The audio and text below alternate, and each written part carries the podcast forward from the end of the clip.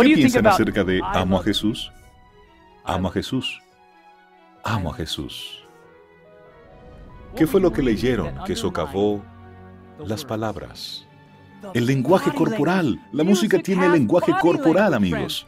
Y si estuviera tocando una canción, amo a Jesús. ¿Se dan cuenta de cuán tonta es? Cuando empezamos a pensar en ello.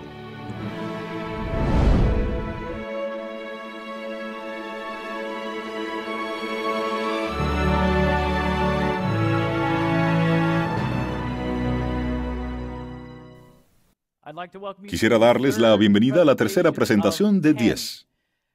¿Hasta el momento ha tenido sentido la información? ¿Sí?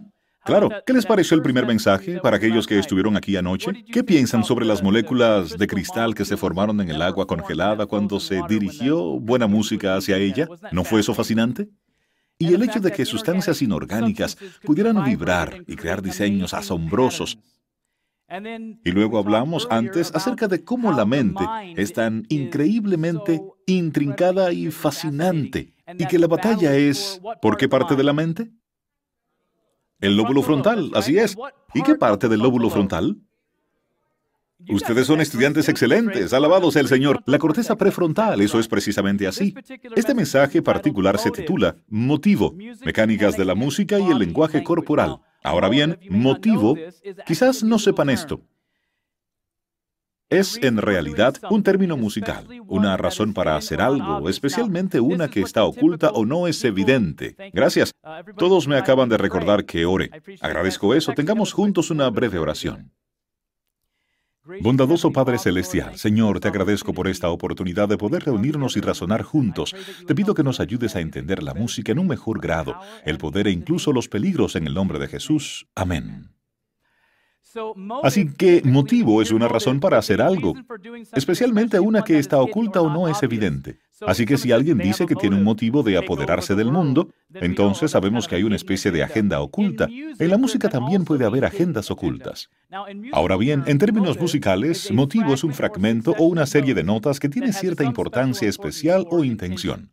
Lo que es sorprendente es que en cada pieza musical hay un motivo y esto es algo que espero haga sonar la alarma en sus mentes esta tarde. Pues bien, una pregunta importante que muchos cristianos han hecho es la siguiente. En una canción, ¿es la música o son las letras lo que más importa?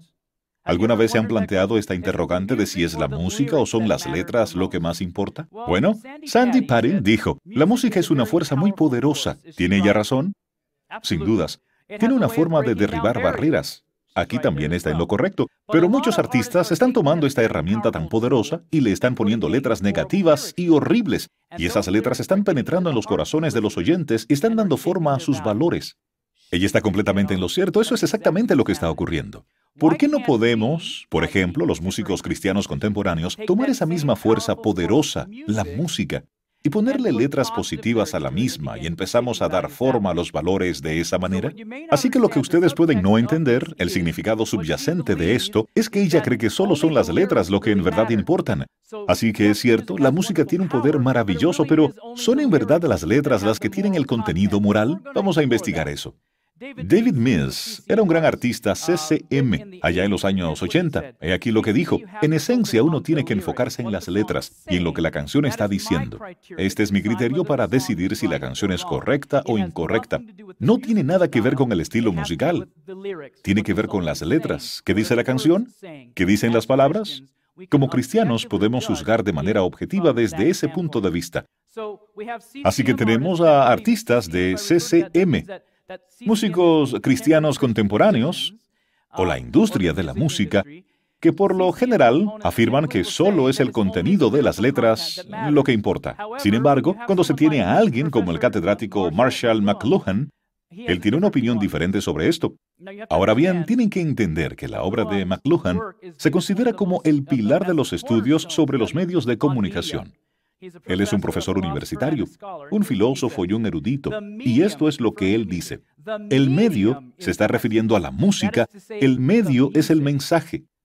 es decir, la música, su melodía, armonía y ritmo, todo por sí solo predispone al ser humano a la virtud o al vicio al conmover las emociones. Por lo tanto, la manera en que se mueven las pasiones debería servir como la base principal para juzgar si una pieza musical en particular es buena o mala. Interesante.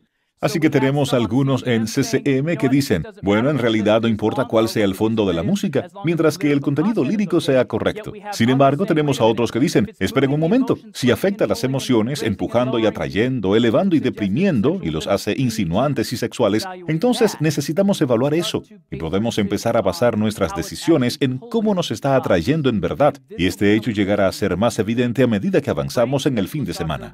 El especialista en cerebro, el doctor Richard Pellegrino, declaró que la música tiene un poder misterioso para desencadenar una avalancha de emociones humanas e imágenes que tienen la capacidad de producir instantáneamente cambios muy fuertes en los estados emocionales. Instantáneamente. ¡Boom! Puedo cambiarlo así de rápido con la música. Acéptenlo de un tipo que trabaja con cerebros. 25 años de trabajo con el cerebro. Todavía no puedo afectar el estado de ánimo de una persona en la forma que puede hacerlo una simple canción. Eso es impactante. Así que los científicos se dan cuenta, oye, hay mucho que ocurre en la música. Entonces, el asunto es, ¿puede la música sola influenciar al oyente? No canciones con letras y ese tipo de cosas. Este es el problema. ¿Puede la música sola influenciar al oyente? Esto es lo que haremos. Probaremos un pequeño experimento.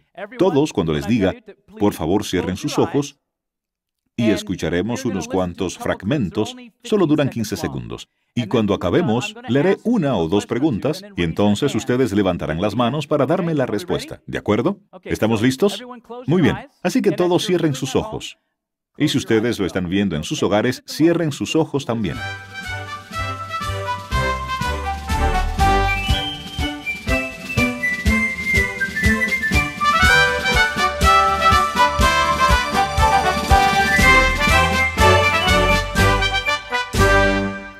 ¿De acuerdo? ¿Cómo les hizo sentir eso? Algunos que levanten sus manos y me digan cómo les hizo sentir eso, en qué les hizo pensar, ¿sí? Felicidad, bastante bien, genial, ¿sí? Disneylandia, está bien. Patriótica, correcto. ¿Sí? Como un caballo o algo así, ok. ¿Cómo lo supe para ponerlo en pantalla antes de saber lo que ustedes iban a responder? Sabía que dirían que estaban felices, patrióticos, algunos dijeron colonial y ese tipo de cosas. Porque la música misma tiene un motivo y experimentamos la música en el contexto de nuestra vida. Por lo que para los estadounidenses eso parecería muy patriótico. Toqué este ejemplo en Suecia y dijeron, no sé cómo me hace sentir. Porque para ellos no es un tipo de pieza musical patriótica estadounidense. Muy interesante. Muy bien, cerremos nuestros ojos.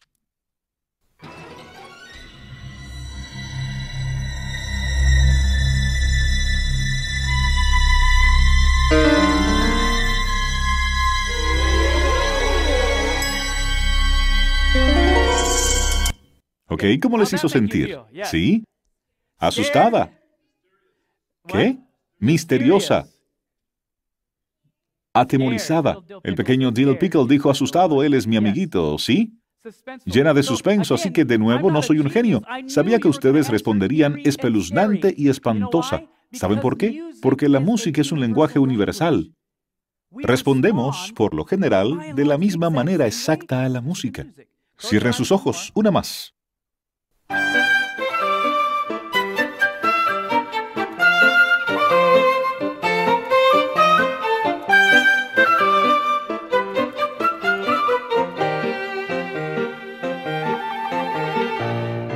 Muy bien. ¿Sí? Oh, se dispararon las manos de inmediato. ¿Sí, señora? Feliz. Festiva. ¿Alguien más? ¿Sí? Energética. Entonces, ¿cómo lo supe? Debido a que es un lenguaje universal y respondemos a la música de la misma forma. Mis amigos la llaman la canción de la rana, porque visualizan en sus mentes pequeñas ranitas saltando y divirtiéndose. El doctor Norman M. Weinberger, catedrático de biología neuronal y del comportamiento en el Colegio Universitario de Irvine. Sus investigaciones confirman que la música puede rápida y poderosamente establecer estados de ánimo y lo hace de una manera que no se alcanza fácilmente por otros medios. Así que la música puede establecer e influir en las emociones y estados de ánimo casi instantáneamente y con mucha fuerza. Así que dentro de unos fragmentos de 10 a 15 segundos de duración, ya ustedes se sentían asustados, se sentían ya felices. Ese es el poder de la música. ¿Tiene eso sentido? Muy bien, un par más. Cierran sus ojos.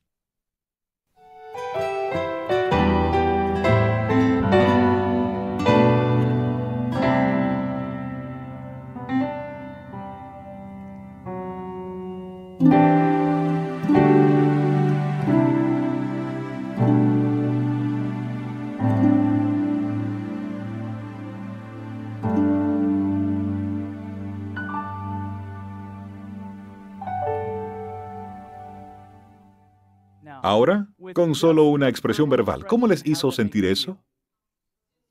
Háganlo, háganlo por mí. Ah, exactamente. Debido a que nosotros, al igual que la biología humana, la fisiología humana, la composición humana responde de la misma manera. Eso era pacífico y tranquilo. Cierren sus ojos.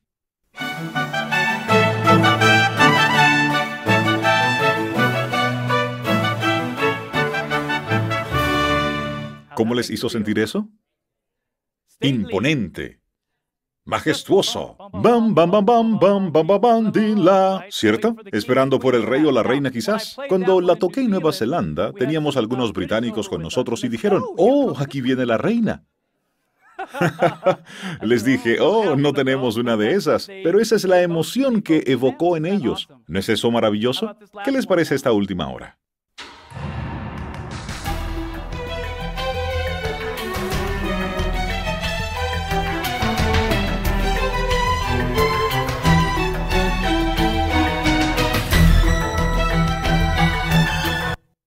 Ok, ¿cómo les hizo sentir esa? ¿Sí? ¿Siendo perseguidos? Muy bien. ¿Están en un viaje? ¿Asustados? ¿Qué fue eso? ¿Dramático? Sí. ¿Misterioso? Ok, excelente, sí. ¿Ansioso? ¿No es increíble? ¿Tenemos todas estas emociones en 10 segundos? Oh, la música no importa. Ahora déjenme hacerles una pregunta. ¿Qué letras les dijeron que se sintieran así? ¿Hola? ¿Qué letras? No hubo letras, mis amigos. Y sin embargo les estaba diciendo qué sentir. ¿Dirían ustedes que la música es poderosa? Oh, sí. Unifiquemos todo para ustedes. Puesto que estaba influyendo nuestros pensamientos y nuestros sentimientos, eso tiene implicaciones morales. Review and Herald, 21 de abril 1885. Si los pensamientos son malos, los sentimientos serán malos y los pensamientos y sentimientos combinados forman el qué? Carácter moral. Espero que lo hayan captado. Porque la realidad es que si algo nos está causando que pensemos un pensamiento o sintamos una emoción, tiene peso moral para ello. Amén. Porque el argumento es, oh, la música es amoral. En otras palabras, no tiene ningún componente moral en ella. Por lo tanto, solo tenemos que ponerle buenas letras y todo estará bien. ¿Es eso cierto? Bueno, no a la luz de estas declaraciones ni de lo que la ciencia está diciendo. Cuando decidimos que como cristianos no se requiere que dominemos nuestros pensamientos y sentimientos, escucharé lo que quiera, no me importa si me hace sentir sensual o si me hace hacer lo que sea, solo lo haré porque es lo que quiero. Cuando decidimos que como cristianos no se requiere que dominemos nuestros pensamientos y sentimientos, caemos bajo la influencia de... ¿De qué? Los ángeles malos e invitamos su presencia y su control. ¿Se dan cuenta? Hay un lado espiritual de la música, mis amigos. El diablo quiere controlarnos con ella. Ciertas clases de música nos abren a los ángeles malos para que nos controlen. Eso es de peso. ¿Es eso de peso para ustedes? Sí, esto no es un juguete con el cual estamos jugando. La música no solo es ambigua, la música tiene un componente moral muy profundo. Si alguien les dice que solo son las letras las que importan, no saben de lo que están hablando. Son incultos. Eso es.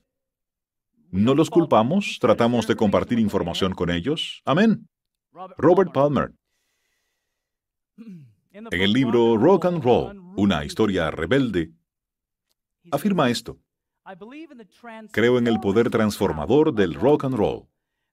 Este poder transformador se adhiere no tanto en las palabras de las canciones, sino en la música misma en el sonido y sobre todo en el ritmo. Así que aquí tenemos a la ciencia diciendo que nos afecta, tenemos el espíritu de profecía diciendo que nos afecta, tenemos a la industria del rock and roll, podría citar todo el día diciendo que lo entienden, y sin embargo no queremos hacerlo porque francamente solo queremos argumentar por lo que nos gusta. Pienso que el Señor podría clasificarnos como un pueblo de dura cerviz, si eso es lo que hacemos. Graham Cray bueno, ustedes deben entender de dónde viene esto. Él es un expresidente del Festival de Greenbelt, un evento de música cristiana de tres días de duración. Y este incluye grupos desde hardcore hasta clásicos, desde acústica a junk funk. Y esto es lo que dijo. En toda la música pop, las letras son secundarias. El pop es música del sentimiento, que le habla primariamente al cuerpo y solo secundariamente al intelecto. Eso es elocuente, viniendo de un tipo que está presentando un festival que tiene todo tipo de música, así que pensemos en esto por un momento.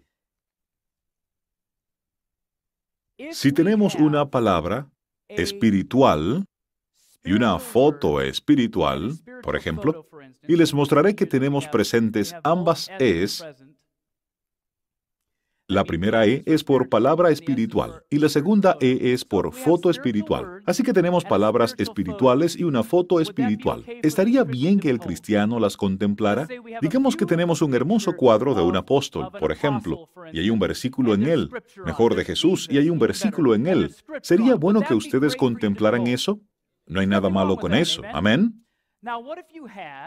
Ahora bien, ¿y si ustedes tuvieran palabras no carnales y una foto espiritual, ¿estaría eso bien? Seguro. Si tuvieran una hermosa pintura de una montaña y dijera, ¿se puede subir a la cima? Hazlo, o algo por el estilo, puedes hacerlo. ¿Estaría mal que lo contempláramos? No, porque las palabras no carnales son neutrales. En otras palabras, y el componente espiritual está presente. Tal vez no necesariamente espiritual, sino un tipo ambiguo de foto neutral. Pero si tuviéramos una foto espiritual y palabras carnales, de paso, ¿Qué quiero decir con carnal? Definamos carnal por un momento. Carnal significa, para el cristiano, cualquier cosa que nos atrae a la sensualidad, que nos atrae a pensamientos inapropiados de matar, violar, de asesinar, de sexo, de drogas, de todo este tipo de cosas, de todo lo que estimule la carne fuera de Dios. ¿Qué pasaría si tuviéramos palabras carnales y una foto espiritual? Así que tenemos la foto de algún predicador ahí y tiene malas palabras escritas. ¿Sería eso aceptable? No. ¿Por qué? Porque las malas palabras no fueron santificadas por la foto correcta. ¿Cierto? ¿Tiene sentido? Absolutamente. Continuando, y si tuviéramos una foto carnal y palabras espirituales, por ejemplo, tenemos a alguien de pies sin ropas y con un versículo escrito. ¡Wow! ¿Verdad? Eso está mal por donde quiera que uno lo vea. Así que la realidad es que estamos teniendo una falta de correspondencia entre el vehículo y el mensaje. ¿Hola? ¿Tiene sentido? Muy bien. Así que si el elemento carnal aparece en cualquier momento, en este caso una foto inapropiada, entonces es inapropiado para el cristiano. Por cierto, a partir de aquí empeora. Ahora, ¿qué ocurre si tienen una foto carnal y palabras no espirituales? Ya se fue el versículo y ahora ustedes tienen algo así como una persona de manera inapropiada o no vestida y diciendo algo como esto. Eh, puedes hacerlo. Mm, wow, no funciona, ¿verdad? No, no lo hace. ¿Y qué tal esta? ¿Qué pasa si tenemos una foto carnal y palabras carnales? Obviamente es un no. Así que la realidad para el cristiano es que necesitamos estar aquí, donde es hermoso y es espiritual. Y entonces, si aceptamos algunas de las cosas de tipo no carnal, pero aún hay elementos hermosos o lo que sea en ello, estará bien para nosotros. Pero cualquier lugar a partir de ahí solo empeora y en realidad nunca, nunca, nunca debemos estar aquí, donde todo es carnalidad Eso sería locura desenfrenada de rock and roll de todo tipo de contenido lírico. Ahora apliquémoslo a la música. Las palabras deben concordar con el vehículo. ¿Tiene eso sentido? Muy bien. Así que ahora apliquémoslo a la música. ¿Qué pasa si tenemos música espiritual, hermosa, elevadora, ennoblecedora? Y hablaremos de lo que es la música espiritual mientras progresamos. Y tenemos letras espirituales. ¿Son palabras cristianas en su contenido? ¿Sería aceptable que la escuchemos? Por supuesto, eso es lo que debemos escuchar. Y por cierto, aquí hay una nota para ustedes. Quiero que piensen en esto. La música cristiana es para los cristianos. ¿Escucharon eso? La música mundana es para los mundanos. Y desarrollaremos todo esto también. ¿Y qué si tenemos música espiritual y tenemos letras no carnales? ¿Estaría bien que lo escucháramos como cristianos? Seguro, no hay problema. Puedo cantar una canción patriótica si quisiera. Y cuando digo espiritual, puede ser una marcha, pueden ser cosas diferentes y lo discutiremos. Pero es algo que no degrada la fisiología o la mente. ¿Hay algún problema con esto? No, esto estaría bien. Pero esperen un minuto. ¿Y si tuviéramos música hermosa, elevadora y le pusiéramos letras malas, horribles, como tener cosas profanas o sugerencias sexuales, estaría bien? Eso suena un poco raro, incluso nunca lo he escuchado. Quizás eso esté por ahí, pero es justo lo opuesto. Sin embargo, esto está por todas partes, donde tenemos música carnal con letras espirituales. ¿Hola? Y de hecho, la realidad es que mucho del movimiento de música cristiana contemporánea está aquí. Tienen una gran cantidad de música carnal y solo le colocan letras de Jesús en ella y piensan que está bien. Pero amigos, esta es una casa dividida contra sí misma. Y a medida que avancemos con este fin de semana, ustedes verán eso sin una sombra de duda. Música carnal, no espiritual. Solo se pone peor y por supuesto estamos de vuelta solo la música mundana. Así que las letras deben coincidir con el vehículo. Las letras deben coincidir con el vehículo o la música, o en realidad socava el mensaje, incluso en las letras. Así que, en otras palabras, si ustedes tienen una pieza de música que está allí y les motiva a tener toda esta clase de cosas emocionales dentro de ustedes y emociones que son sensuales o lo que sea, y se supone que ustedes piensen en Jesús, ¿eso no estaría bien? ¿Me entienden? ¿Creó Dios la música para influenciar nuestros sentimientos y pensamientos? Absolutamente sí. ¿Ha dejado sola a Satanás la música? No. Entonces, la realidad es que no todo lo que hay ahí afuera está bien. Y queremos exponer eso. Dios quiere que experimentemos diferentes tipos de música y hay muchos géneros diferentes que podemos escuchar que no ofrecen ningún problema para el cristiano. Sin embargo, hay algunos géneros que sencillamente, casi categóricamente, son un problema para el cristiano informado. El doctor Norman Weinberger continúa. ¿Recuerdan? Él era ese profesor de neurobiología en la Universidad de Irvine. Nuestro pensar y nuestra conducta son influenciados por la música, que parece tener acceso directo e inconsciente a los sustratos cerebrales de mucha, si no toda, nuestra vida individual. Lo que está diciendo es que la música va directo al meollo de las cosas. Otro de los argumentos que hay en el mundo cristiano, no hay tal cosa como una nota musical mala o moral. ¿Están en lo cierto? Sí, lo están. Lo sorprendí con eso, perdonen. Sí, están en lo correcto. No hay tal cosa como una nota musical mala o moral.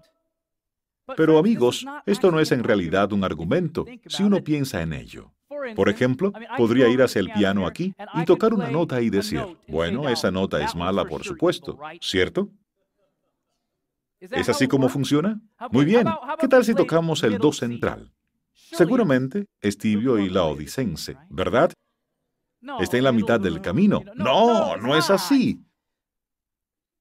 Pero amigos, es como decir que la Q en el alfabeto es mala. No, no es la Q, es la T. La T es definitivamente mala. Sé que la T es mala. Amigos, eso ni siquiera funciona. ¿Por qué? Porque la realidad es que ustedes pueden poner con las mismas 27 letras de nuestro alfabeto poesía, versículos o blasfemia. ¿Cierto? Es la forma en que están dispuestas lo que puede ser el problema. Lo mismo es para la música. Lo mismo ocurre con la música. Si Ordenamos las notas y ritmos y armonías y cosas diferentes en ciertos patrones. Puede ser de absoluta belleza o puede ser vulgaridad. Así que en realidad no es un argumento cuando se piensa en ello. Tienen razón. No hay tal cosa como una nota mala o moral. Pero sin duda, es una nota mala o moral si está dispuesta correcta o incorrectamente. ¿Tiene sentido? Solo razonaremos juntos por los próximos días. Solo razonaremos y eso es lo que Dios le dice a su pueblo quiere que haga. Escuchen y tan solo razónenlo. El doctor Manfred Klein, investigador de neurociencia, descubrió esto que la gente responde al color y a la música de las mismas maneras exactas, neurológicamente hablando. Viajó por todo el mundo, gente en el interior de Australia, gente en el monte, gente donde quiera. Nos referimos en las ciudades, estuvieron por todo el mundo y conectaron a todo el mundo a todos esos encefalogramas, EEG y cosas diferentes. Y creo que a tomografía por emisión de positrones, PET, todas estas cosas. Y estuvieron observando lo que sucedería en el cerebro cuando se reproducían ciertos colores y cierta música. Todos respondieron de la misma manera exacta, neurológicamente hablando. Ahora bien, fisiológica, emocional o mentalmente podrían responder de manera diferente, pero neurológicamente hablando respondieron idénticamente. ¿Por qué creen que es así? Porque tenemos un creador que nos creó. Amén. Y Él es musical, y nos creó para que seamos musicales. Me encanta eso.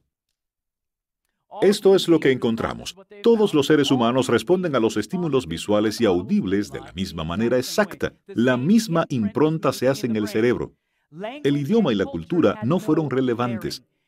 Y este es uno de los grandes reclamos. Bueno, eso es parte de mi cultura.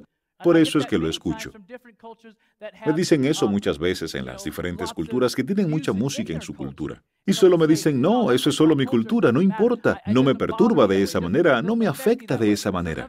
En otras palabras, pueden no sentarse allí y querer disfrutar hasta cierto grado, pero neurológica y fisiológicamente son impactados de la misma forma y puede destrozarnos, hundirnos y de hecho causar problemas mentales, lo que veremos próximamente. Así que la realidad es que podemos no responder emocionalmente igual, pero sí lo hacemos, fisiológica y neurológicamente hablando. Y si tiene los elementos que puede poner el lóbulo frontal moral en cortocircuito, aunque esté en su cultura y haya estado durante miles de años, no importa, aún así le provoca un cortocircuito.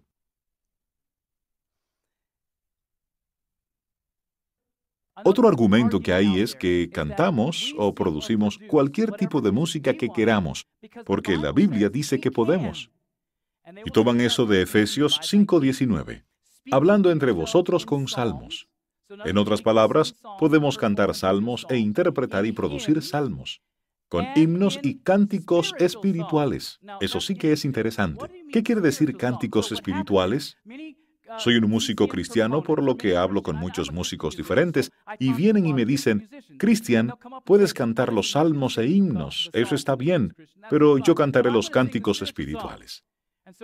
Así que todo lo demás entra en la categoría de canción espiritual. Eso es realmente lo que sucede. Cantando y alabando al Señor en vuestros corazones. Algunos creen que solo podemos cantar himnos, no de acuerdo a esta escritura. Hay salmos y hay canciones espirituales. Algo que podemos cantar y hacer melodía en nuestro corazón, haciendo cualquier cosa y cualquier tipo de música que queramos. Bueno, creo que eso es tomarse una libertad que no está ahí. Una vez se me acercó un hombre, estaba cantando en una reunión campestre. Acababa de cantar una bella canción. Tienen que saber, ¿la han escuchado antes? Y esa canción en particular me conmueve. He sido ministrado por esta canción y muchas personas lo son. Y cuando había acabado, estaba literalmente en este espacio con el Señor. Señor, en verdad te necesito y te amo y te quiero en mi vida y en mi corazón. Y se me acerca este hombre y casi me agarró por la solapa y dijo, joven, ¿qué pensabas que estabas haciendo ahí arriba? Y le respondí pues cantándole al Señor. No le estabas cantando al Señor. Eso era secular. Eso era contemporáneo y eso era del diablo. Dije, oh. Ya yo había aprendido algunas cosas sobre la música Y sabía que él no tenía razón porque la pista musical que yo tenía era apropiada. La manera en que se cantó no fue teatralizada. Fue atendiendo las necesidades y estuvo bien. Pero el problema era su complejo porque era contemporánea. Como si cantar un himno que tuviera 100 años estaría bien, porque había sido santificado por el tiempo o algo así, no lo sé. ¿Captaron el punto ahí? Porque algunas personas afirman que usted solo puede cantar himnos, y de hecho, en la conversación finalmente dijo eso, usted solo debe cantar himnos, y francamente es mejor si es solo a capela y quizás un piano, eso sería todo. Así que en su mente, si era una canción antigua, estaba bien. Pero el hecho de que esta canción era nueva la hacía inadecuada, pues era contemporánea. Amigos, no nos obsesionemos con terminología como esta. Cuando digo contemporáneo, me refiero a que fue escrito más o menos en el presente. ¿De acuerdo? ¿De acuerdo? Muy bien. Así que contemporáneo no significa necesariamente que no sea apropiado y que la canción que estaba cantando no era inadecuada. Me dijo, usted debía estar cantando. No, eso era una distorsión. Así pues, estas diferentes personas que dicen que podemos cantar en verdad lo que queramos porque el corazón pertenece a Jesús y me pongo a cantar y a tocar lo que quiero. Bueno amigos, echemos un vistazo a la palabra canción espiritual por un momento. Esto es muy interesante porque esto me dejó perplejo debido a que ellos vinieron donde mí diciendo, bueno, Cristian, canta las tuyas por aquí y nosotros cantaremos toda nuestra locura de rock and roll, lo que queramos porque cantamos las canciones espirituales. Y yo decía, Señor, no pueden tener razón, porque no puedes usar las cosas del mundo, del mundo caído y de la carne, y a Babilonia, y en realidad comisionarlo y usar letras de Jesús y que esté bien. Así que empecé a hacer un poco de exégesis y empecé a estudiar. Y descubrí que la palabra griega para espiritual es no carnal. Amén. Eso es muy impresionante para mí. En otras palabras, la Biblia dice, hablando entre vosotros con salmos, con himnos y cánticos espirituales, cantando y alabando al Señor en vuestros corazones. Así que la realidad es, amigos, no se supone que despierte las pasiones carnales, las bajas pasiones. Gracias, Señor. La música es un lenguaje y debe dirigirse de maneras claras y comprensibles. En nuestros idiomas tenemos letras y las letras forman palabras que forman oraciones y párrafos y los párrafos forman capítulos y los capítulos forman libros. En la música tenemos notas que componen los compases, que forman las frases y secciones y los movimientos y las composiciones completas. El lenguaje, sea hablado o tocado, tiene la capacidad de afectar nuestros pensamientos y sentimientos, influenciando nuestros caracteres, ¿cierto? Ya hemos descubierto cuán rápidamente cuando tocamos esas muestras. Ahora todos miren aquí por un momento y díganme cómo responder a esto. ¿Listos? Amo a Jesús. Dijeron amén. ¿Qué piensan sobre eso? ¿Qué piensan acerca de amo a Jesús? Es genial. ¿Qué? ¿Es bueno? ¿Qué? Sincero y por aquí. También ustedes. Amén. Muy bien. Impresionante. Así que ustedes están respondiendo a las palabras o al lenguaje corporal. A ambos. Muy bien, a ambos. Entendido. Así que puedo sencillamente usar estas palabras y decir, amo a Jesús y puedo hacer una proclamación. Entonces, ¿están diciendo ustedes ahora que el lenguaje corporal y las palabras deben concordar? Sí. ¿Saben hacia dónde voy con esto, cierto? ¿Qué tal está? ¿Listos? Miren todos. Amo a Jesús. ¿Qué piensan de eso? ¿Qué? ¿Sarcástico? ¿Negativo? ¿Hipócrita? ¿Un fraude? ¿Indiferente? Bueno, esperen un minuto. Dije las mismas letras. Amo a Jesús. ¿Qué fue lo que leyeron que socavó las palabras?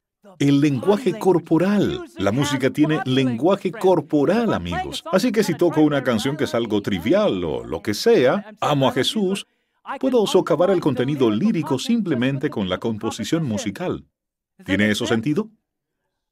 Pongan esta pequeña herramienta en sus notas porque estas son cosas que nos ayudan a decidir la música que debiéramos estar escuchando. Muy bien, así que eso sería algo como trivial o lo que sea. Está bien, quede esta. Todos observen porque estamos leyendo el lenguaje corporal y en esta situación leemos el lenguaje con nuestros ojos. Sin embargo, cuando estamos escuchando la música, leemos el lenguaje corporal con nuestros oídos. Muy bien, ¿listos? Aquí vamos. Amo a Jesús. Mm, ¿Qué quieren decir? Solo estoy diciendo amo a Jesús. ¿Qué piensan acerca de esto? Además de... Uh, le amo de manera equivocada. Exactamente. ¿Por qué? Porque era sensual. Amo a Jesús. Oh. No. Si mi esposa dijera, te amo, eso funciona. Amén. Pero se supone que debemos amar a Jesús, ¿cierto? Pero no se supone que amemos a Jesús, ¿cierto? Oh, ok. Eso sería sensual. Así que podemos estar escuchando música que tenga letras geniales. Amo a Jesús y podría ser completamente inadecuada debido a que es sensual. ¿Tiene eso sentido? Muy bien. ¿Y qué tal esta? Amo a Jesús. Me encanta esa porque todos se sobresaltaron. Estoy loco. Enfadado. Amo a Jesús. Y si estuviera tocando una canción, amo a Jesús. ¿Se dan cuenta de cuán tonta es? Cuando empezamos a pensar en ello. sé lo que va a acontecer en YouTube ahora. Increíble. Así que enfadado. No funciona. El punto es que las letras deben coincidir con el vehículo. O es una casa dividida contra sí misma y no funciona, porque lo que puede suceder es que socavemos las hermosas palabras amo a Jesús por el lenguaje corporal. Me gustaría invitar arriba a mi amigo Shan.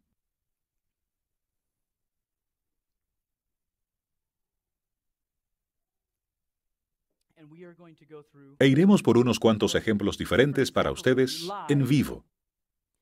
Así que oren por nosotros. Hablemos sobre la música. Desglosemos ahora los componentes básicos de la música. La melodía. La melodía es el tema principal de la composición musical. Esta es la definición oficial. La melodía es una serie de tonos que se escuchan como pensamiento musical. Mozart dijo, la melodía es la misma esencia de la música. Mozart sabía un poco sobre la música. ¿Qué dicen ustedes? Ahora, Sean, me gustaría que toques una melodía sencilla para nosotros, con un dedo. Adelante.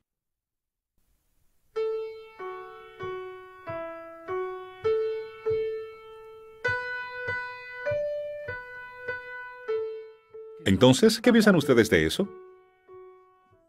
Está muy bien, es genial. Nada malo con eso. Cristo me ama, bien lo sé. Su palabra me hace ver. Es un dedo en el piano a la vez. Eso es la melodía. La melodía sola puede tener en realidad un motivo, el lenguaje corporal. Así que podríamos escribir una melodía que socavara en verdad el mensaje lírico si no fuéramos cuidadosos. Ahora añadiremos a la melodía la estructura básica de la canción. Vamos a añadir armonía. Armonía es la combinación de notas musicales tocadas de manera simultánea para producir un acorde y progresiones armónicas con un efecto agradable.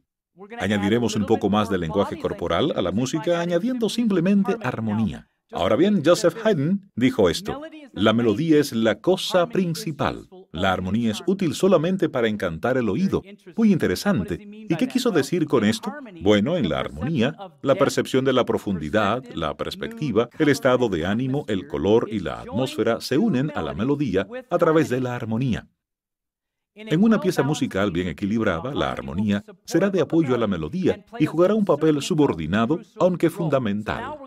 Así que ahora vamos a tocar la misma melodía, pero vamos a añadir una segunda nota con ella, lo que sería una nota armónica. Así que adelante. Cambia, agrega un poco de color, añade un poco de profundidad.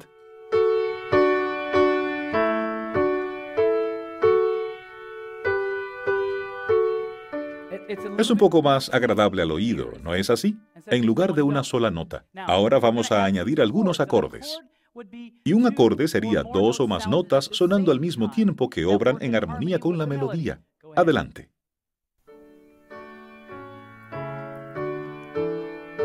Está empezando a llenarse un poco más, ¿no? Un poco más del lenguaje corporal. Un poco más de profundidad.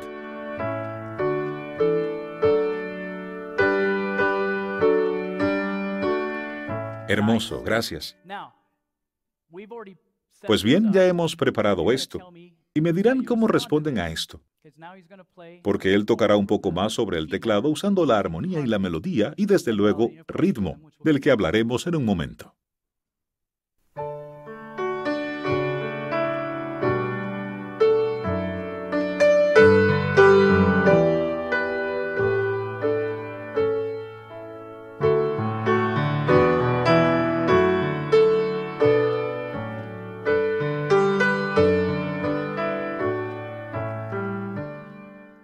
Entonces, ¿cómo responden a eso?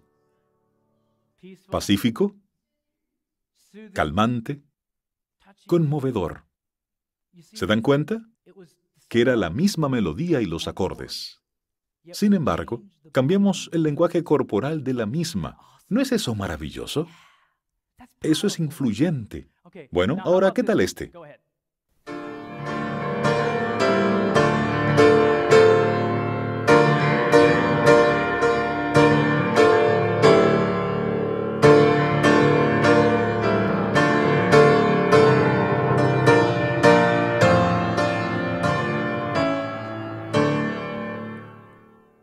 ¿Qué tal eso? ¿Cómo se sienten con eso? Esperen un minuto. ¿Qué te está diciendo el lenguaje? Porque no hay contenido lírico aquí. ¿Hola? ¿Qué te está diciendo el lenguaje de la música en este momento? Enfadado. ¿Qué? ¿Quién murió? Es como... es como, oh, no sé. Pero ese es el punto de la música. Es por eso que si fueran a ver una película sin banda sonora, tendría un tercio del impacto, si acaso. Podrían tener una persona que sentada debajo de un árbol y tener esa la, la, la, la, la, la. Ustedes estarían como, oh, eso es hermoso. Y la cámara podría estar haciendo un acercamiento lento, ¿no? O ustedes podrían tener la misma escena exacta que va, don, don, don. Ustedes estarían como, oh, no, ¿qué va a pasar? Porque la música sola tiene un lenguaje corporal. ¿Están comprendiendo? Muy bien, gracias a Dios. Así que tenemos que pensar en esto. Incluso si tiene letras sobre Jesús en ella, la música en sí podría estar enviando un mensaje totalmente diferente. ¿Qué tal este?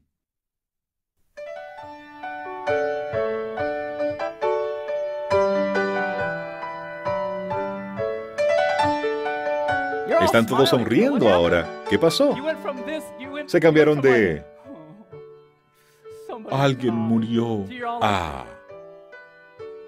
Increíble. El poder de la música tan rápido. ¿Cómo les hace sentir esto? ¿Felices? Casi infantil, felices, elevador, ennoblecedor, optimista. Amén. Y es una canción sencilla, Cristo me ama. Añadamos ritmo. El ritmo es absolutamente esencial. Es el movimiento ordenado de sonidos. El movimiento ordenado de sonidos musicales y silencios a través del tiempo. Así que cuando pensamos en el ritmo, la mayoría de la gente piensa, oh, ¿te refieres a los tambores? No, no, no, no, no. Toda música, si es verdad que va a tener la estructuración adecuada, tendrá ritmo o simplemente se desmorona. El ritmo es el movimiento ordenado de la música, los sonidos y los silencios en el tiempo. Así como el latido del corazón es vida para el cuerpo, el ritmo es la vida de la música y proporciona la energía esencial. Sin ritmo, la música está muerta. Tenemos que tener ritmo. Avanza y tocamos nuestra primera canción.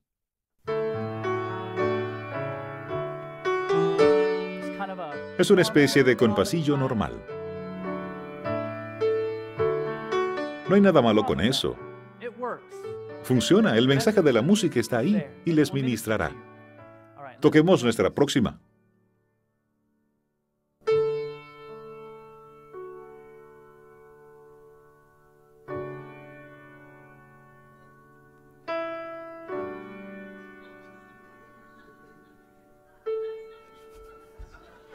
Es como si estuvieran...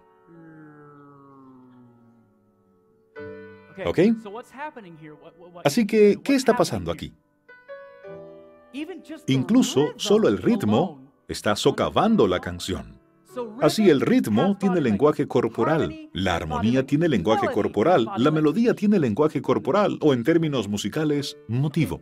Ahora vamos a la próxima.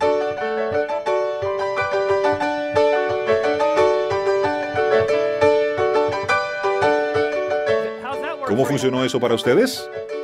Ok, ok. Muy bien. Uf, está bien. Creo que tendré que ponerme de nuevo desodorante después de esa.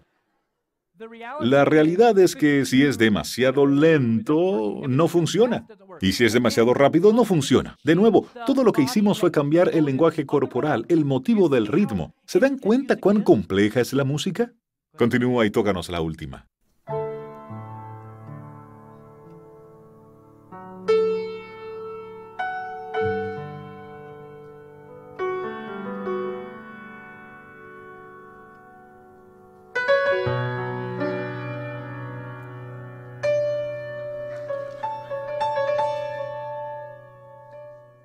Bien, esta sería como un tipo de música de la nueva era, en la que la estructura rítmicamente a veces no está presente. Así que lo que ocurre es que su cerebro se conecta por un momento al ritmo y luego, oh, ¿a dónde se fue? Y luego antes de que se den cuenta están en el modo alfa así de rápido. Para que la música tenga el efecto adecuado, necesitamos una pieza como esta aquí. Con ritmo, motivo apropiado, y de repente es poderoso. Los vellos se empiezan a parar en el cuello. Tal vez se me ocurrió a mí. ¿Se dan cuenta? Hay tanto lenguaje corporal en la música. Es increíble. Nunca permitan que nadie les diga que solo las letras importan, porque amigos, ni siquiera hemos hablado de las letras en este momento. Todo ha sido solo la música. Y la música sola tiene el mensaje. ¿Tiene sentido? Gracias, hermano. Rápidamente, pues se va el tiempo, y hablando del tiempo, hablemos del tiempo 4x4. No vamos a profundizar mucho en esto porque algunas personas no musicales no lo entienden mucho, en verdad, así que les daré algunos ejemplos verbales del tiempo. La música 4x4 es lo que conocemos como compasillo. De hecho, es tan común que le llaman compasillo. Eso significa, básicamente, en un compás cada nota de 4 tiene un tiempo. Muy bien. Y uno lo contaría así. 1, 2, 3, 4. 1, 2, 3, 4. Y el acento estaría en el primero. O podría ponerlo en el tercero. Y continúa siendo el compasillo, o 4 por 4. Por ejemplo, Jesus loves me, this I know, for the Bible tells me so. Little ones to him belong. They are weak, but he is strong. Eso sería el compasillo, con el acento en el primer tiempo. Esta clase de música es aceptable para el cristiano. Lo es. Debido a que es muy difícil, cuando se tiene un ritmo como este, ponerle melodías y armonías inapropiadas y cosas sensuales con este tipo de tiempo. Y Dios lo diseñó de esta manera. Ahora, Podemos poner también el acento en el primer y el tercer tiempo. Sería algo como esto.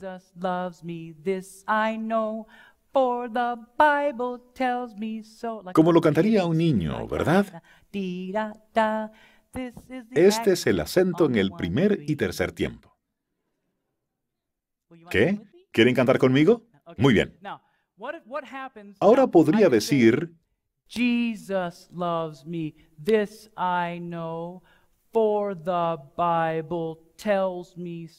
El acento está en el primero, ¿verdad? ¿Cuántos de ustedes bailarían con eso? No es una provocación fisiológica en esa estructura rítmica particular. Podrían querer marchar, podrían querer marcarla con el pie, podrían mover su cabeza, eso no significa que sea inadecuado, ¿de acuerdo? Pero ahora movamos el acento al segundo tiempo. Sería así.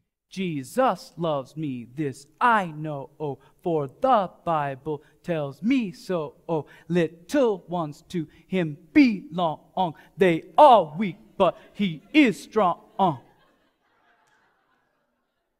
Hello? Hola. Todo lo que hicimos fue añadirle un tiempo, ¿cierto? Eso fue lo que hicimos. Cambiamos el acento al segundo. ¿Se dan cuenta de cuánto lo cambia?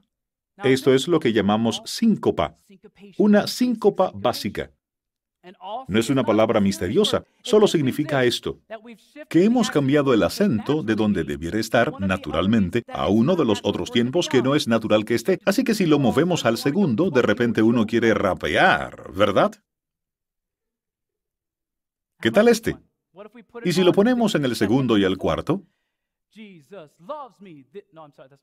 Jesus loves me, this I know. Oh, for the Bible tells me so. Oh, little ones too. Oh, Hay como una postura que tiene que ir con ello, ¿saben? Es increíble. En lugar de... Es increíble cuánto lo cambia. Ahora, ¿qué pasaría si ponemos el acento en el tercer tiempo? Solo el acento en el tercero.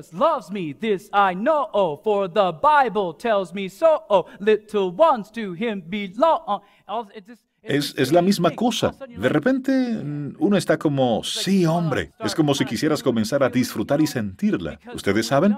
Porque lo que hemos hecho es mover el acento de donde debiera estar naturalmente y lo hemos alterado y torcido. Esto es lo que el diablo ha hecho. El diablo ha jugado con la estructura rítmica de un montón de música en el mundo de hoy y provoca una respuesta sensual física. De hecho, provoca mucho más que eso. Hablaremos incluso de los productos químicos que libera, las hormonas sexuales y todas esas cosas que en realidad libera. Información increíble. Si hay una reunión a la que van a faltar, no dejen que sea la siguiente.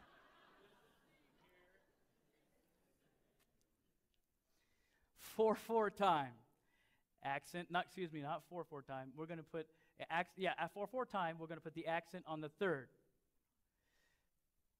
We don't need to do that. Let's just move on. Yeah, okay. Let's do a let's do a breakbeat actually. This is not labeled properly. Let's do Ok, vamos a hacer un ritmo cortado. Esto es más difícil de hacer vocalmente. Un ritmo cortado sería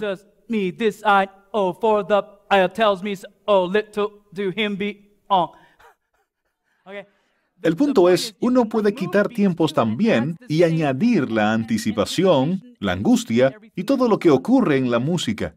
Así que Dios quiere que estemos en un lugar donde dejemos de modificar tanto la música que interfiera con nuestra fisiología, eliminando el lóbulo frontal, poniendo el patrón alfa, y que entonces el diablo nos alimente con lo que quiera. Así, escuchemos el compasillo. Aquí hay solo un ritmo básico de marcha, así que aquí se encuentra una de las cosas más grandes. Todos los tambores son malos. No, no lo son. De hecho, en varias de mis piezas, en algunos de mis discos, hay realmente un redoblante. Hay algunos timbales. No, uno puede tocarlos de manera adecuada, en verdad. No hay nada malo con eso. Eso es lo que hace que quieras hacer. No funciona. Uno puede tratar de hacer eso, pero no funciona. Muy bien. Eso sí que sería un tiempo básico 4x4, con el acento en el primer y el tercer tiempos. Eso está bien, será más como una marcha. Ahora vamos a escuchar otros más. Tenemos ritmo de conga. De repente, ¿qué quieren empezar a hacer? Exactamente, eso es lo que quieren hacer. ¿No? Simplemente no funciona. ¿Qué tal el ritmo básico de rock and roll? Muy bien. ¿Saben a lo que me refiero? Tienen todos estos ritmos diferentes, pero nos metimos en realidad en el segundo y el cuarto tiempos. Bueno, esto es lo que estamos clasificando como medio aquí. Estamos añadiendo más velocidad, ritmo, hace que deseen... Uno quiere solamente empezar a menearse. Tengo contoneos en los dedos de mis pies. O uno tiene el ritmo de disco.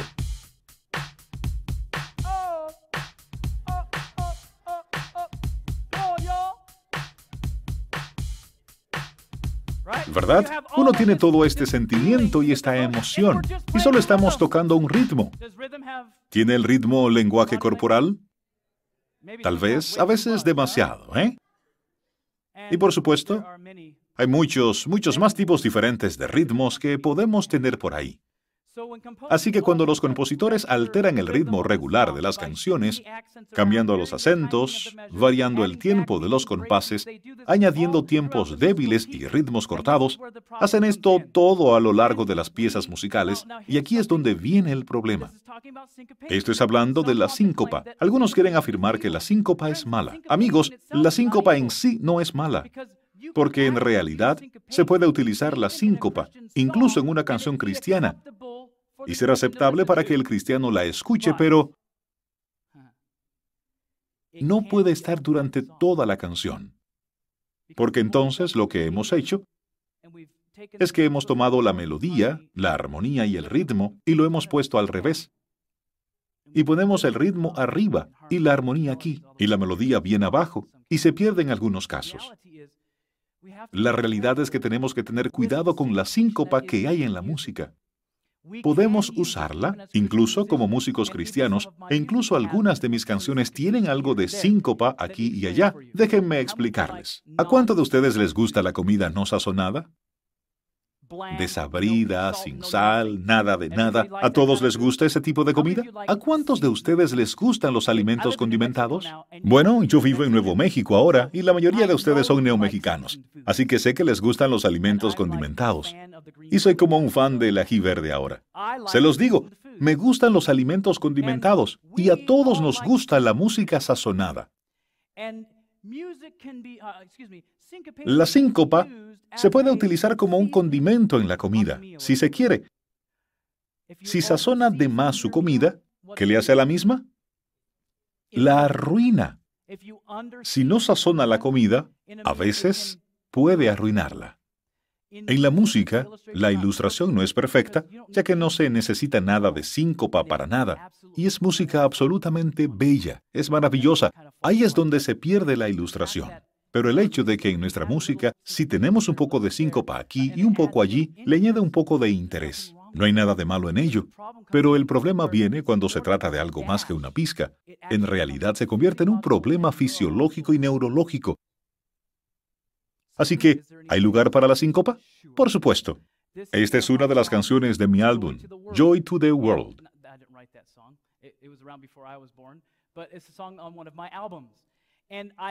Y esta es una sección que tiene algo de síncopa en ella. Le añade interés, crea intensidad, pero luego se ha ido. Escuchemos.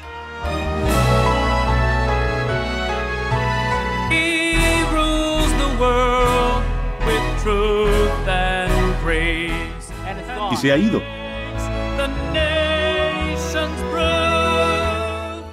¿Está bien? ¿Escucharon eso? Empezó bien y luego eso era la síncopa. Fue por un momento y siguió adelante. Le añadió interés. Si eso estuviera durante toda la canción, ustedes no comprarían mis discos. Así que esto es lo que Dios quiere.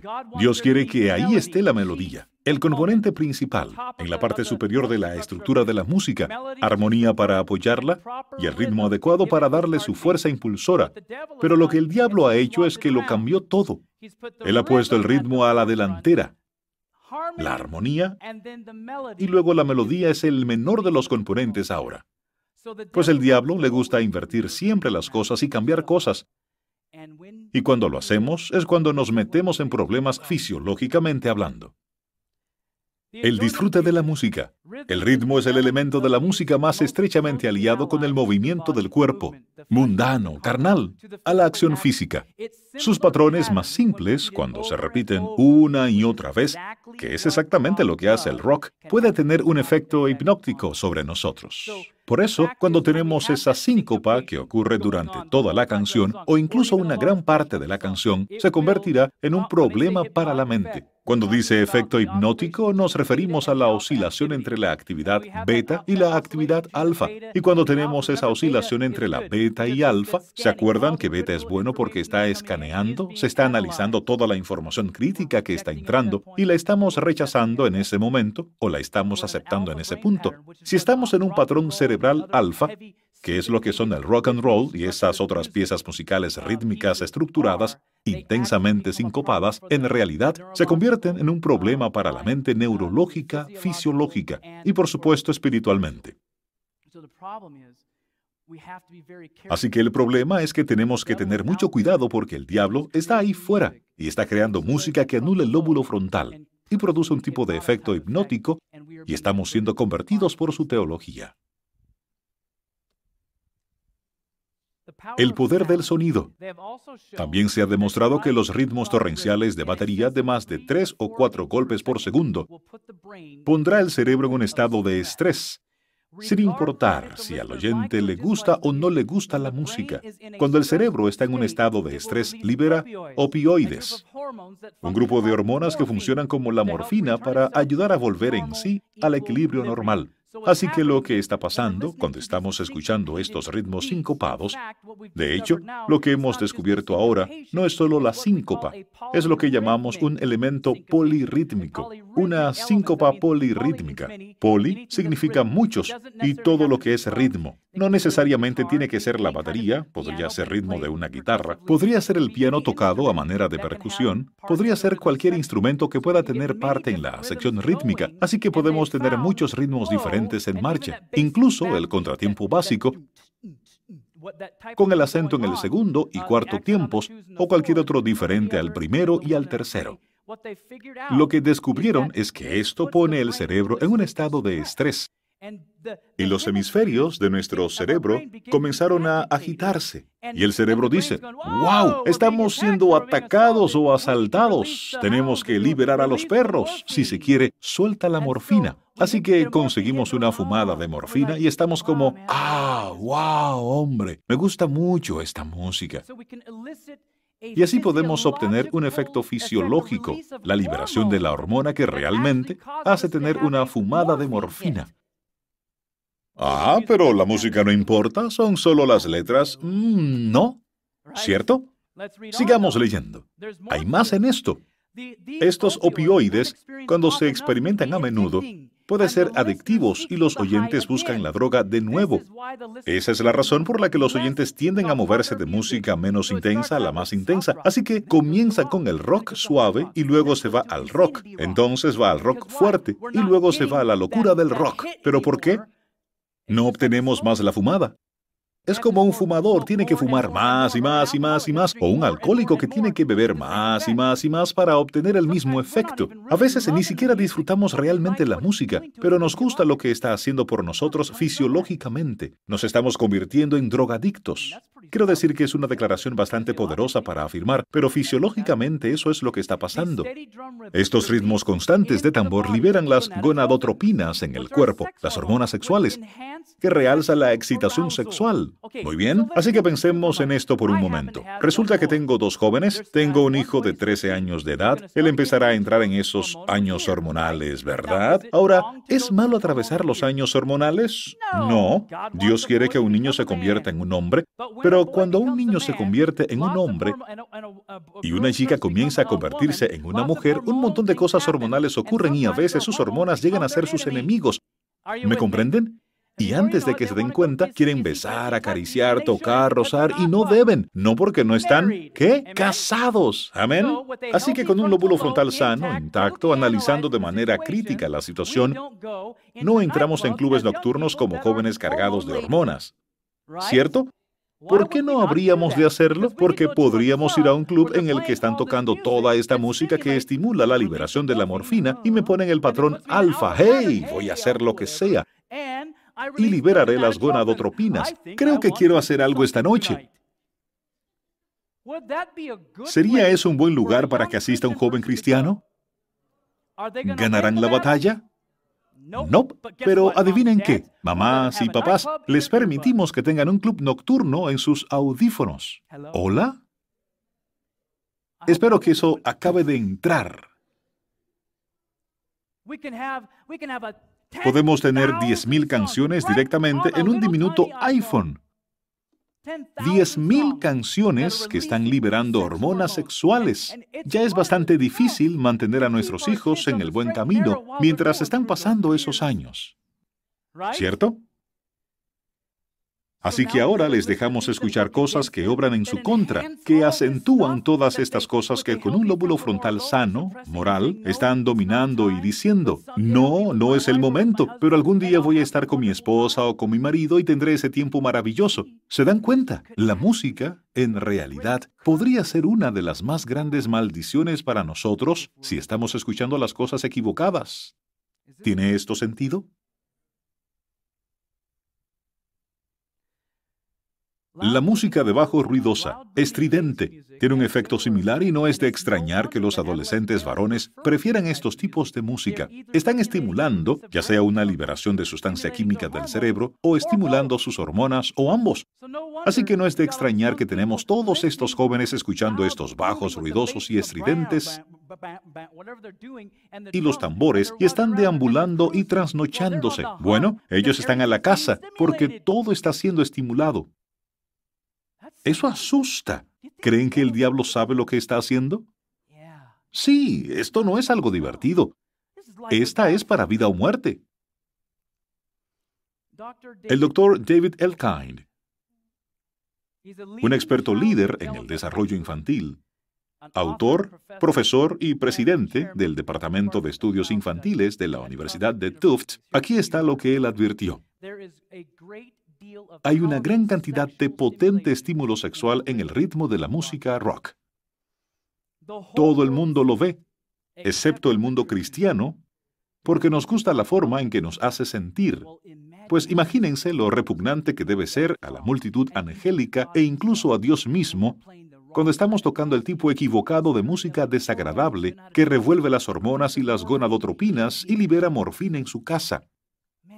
Hombre, tenemos que advertir a la gente. Creo que estos líderes de la música y la gente que está aquí no lo están haciendo porque están tratando de liberar todas estas cosas. Creo que ellos no saben. Así que tenemos que orar por ellos y tenemos que decir, hey, ¿han considerado esto? Repartan los DVDs, envíenlos a la página web, lo que sea. Dejemos que vean este material y luego dejemos que luchen con el Señor sobre eso. Amén.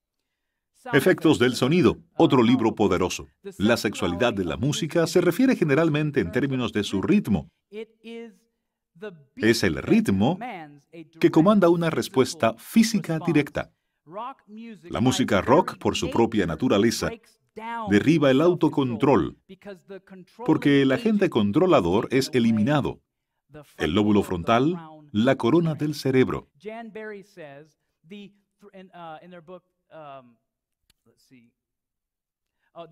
Jan Berry del grupo Jan and Dean, Surf City, Little Old Lady de Pasadena, Little Dose Coop, hicieron este tipo de canciones. Jan Berry dice esto. El ritmo palpitante del rock proporciona una liberación sexual fundamental para el público adolescente. Están diciendo, es vital que ayudemos a estos jóvenes a tener descargas hormonales adicionales. Uh, eh, no, no en mi casa.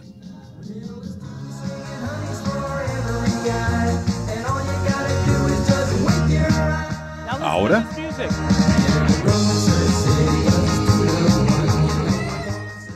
¿cómo fue esa música en comparación con lo que escuchamos hoy?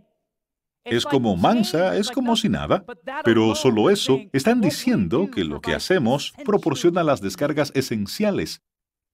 Eso no es nada comparado con lo que tenemos hoy. Pero incluso esa, tan suave como es, tiene la misma respuesta. Steven Tyler de Aerosmith dijo lo siguiente, la música rock es la droga más fuerte del mundo. Él sabe un poco de música también. En la revista Us, en un artículo titulado Las pequeñas cosas que se saben de mí, dice, a veces bailo con el diablo. No, gracias. Johnny Brewer, baterista de la banda Grand Funk de la década de 1970, dice esto. Separamos a los jóvenes de sus padres y su entorno, a donde la única realidad es el ritmo y el ritmo. Así que tenemos el ritmo y el compás. Él está diciendo, en realidad, les quitamos los jóvenes a sus padres con el ritmo y el compás. ¿Por qué? Debido a que tiene su propio mensaje y que en verdad se produce rebelión dentro del oyente.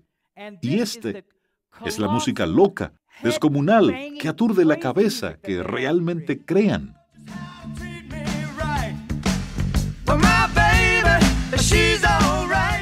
¿No es una locura?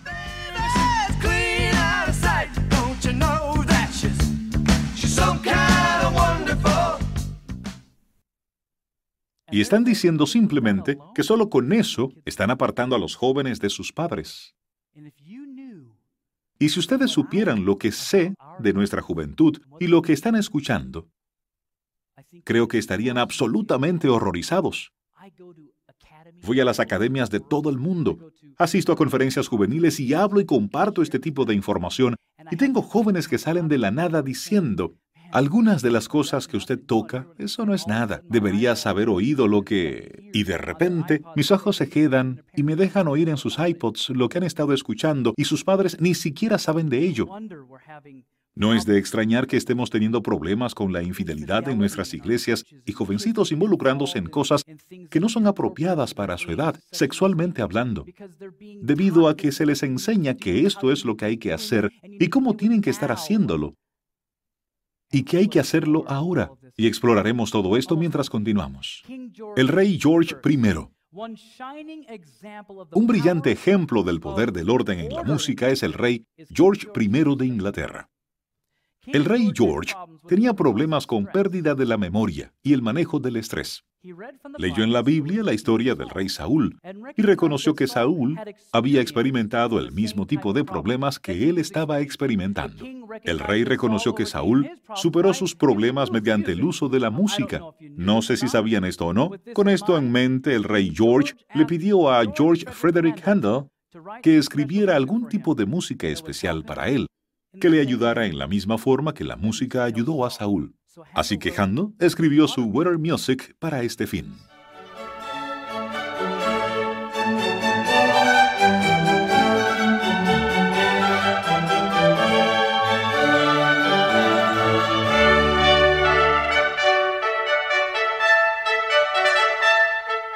¿Sabías que esa música fue escrita para eso? ¿Saben que lo sorprendente es que, en realidad, hay tanta música que se ha escrito específicamente para sanar y ayudar al cuerpo? De hecho, el poder del compás 4x4 en el primer o el primer y el tercer tiempos, con estructura y orden equilibrados, se puede ayudar la mente en la curación de manera espectacular. Pero amigos, cuando empezamos a jugar con todas estas cosas, el lenguaje corporal de la música, podemos socavar el mensaje de la música. Tenemos que ser muy cuidadosos. No es solo el ritmo, hablamos de la melodía, hablamos de la armonía. Ya hemos hablado del ritmo y algunos elementos rítmicos tales como los tambores. Pero vamos a profundizar más en nuestra próxima sesión. Así que si hay una sesión que no deben perderse, como ya he dicho antes, no dejen que sea la próxima. Esta colocará la zapata de mucho de lo que estudiaremos para la imparcialidad de este seminario. Tengamos una breve oración. Bondadoso Padre Celestial, Señor, muchas gracias por esta oportunidad de compartir estas verdades con tu pueblo. Te pido que nos bendigas con el Espíritu Santo y ayúdanos, Padre, a ser dirigidos por ti, no por el hombre, sino solo el Espíritu Santo. Te doy permiso en mi vida para cambiar todo lo que no te agrade. No se haga mi voluntad, sino la tuya en el cielo. En el nombre de Jesús oramos. Amén. Gracias, que Dios los bendiga y que sus nombres permanezcan en el libro de la vida.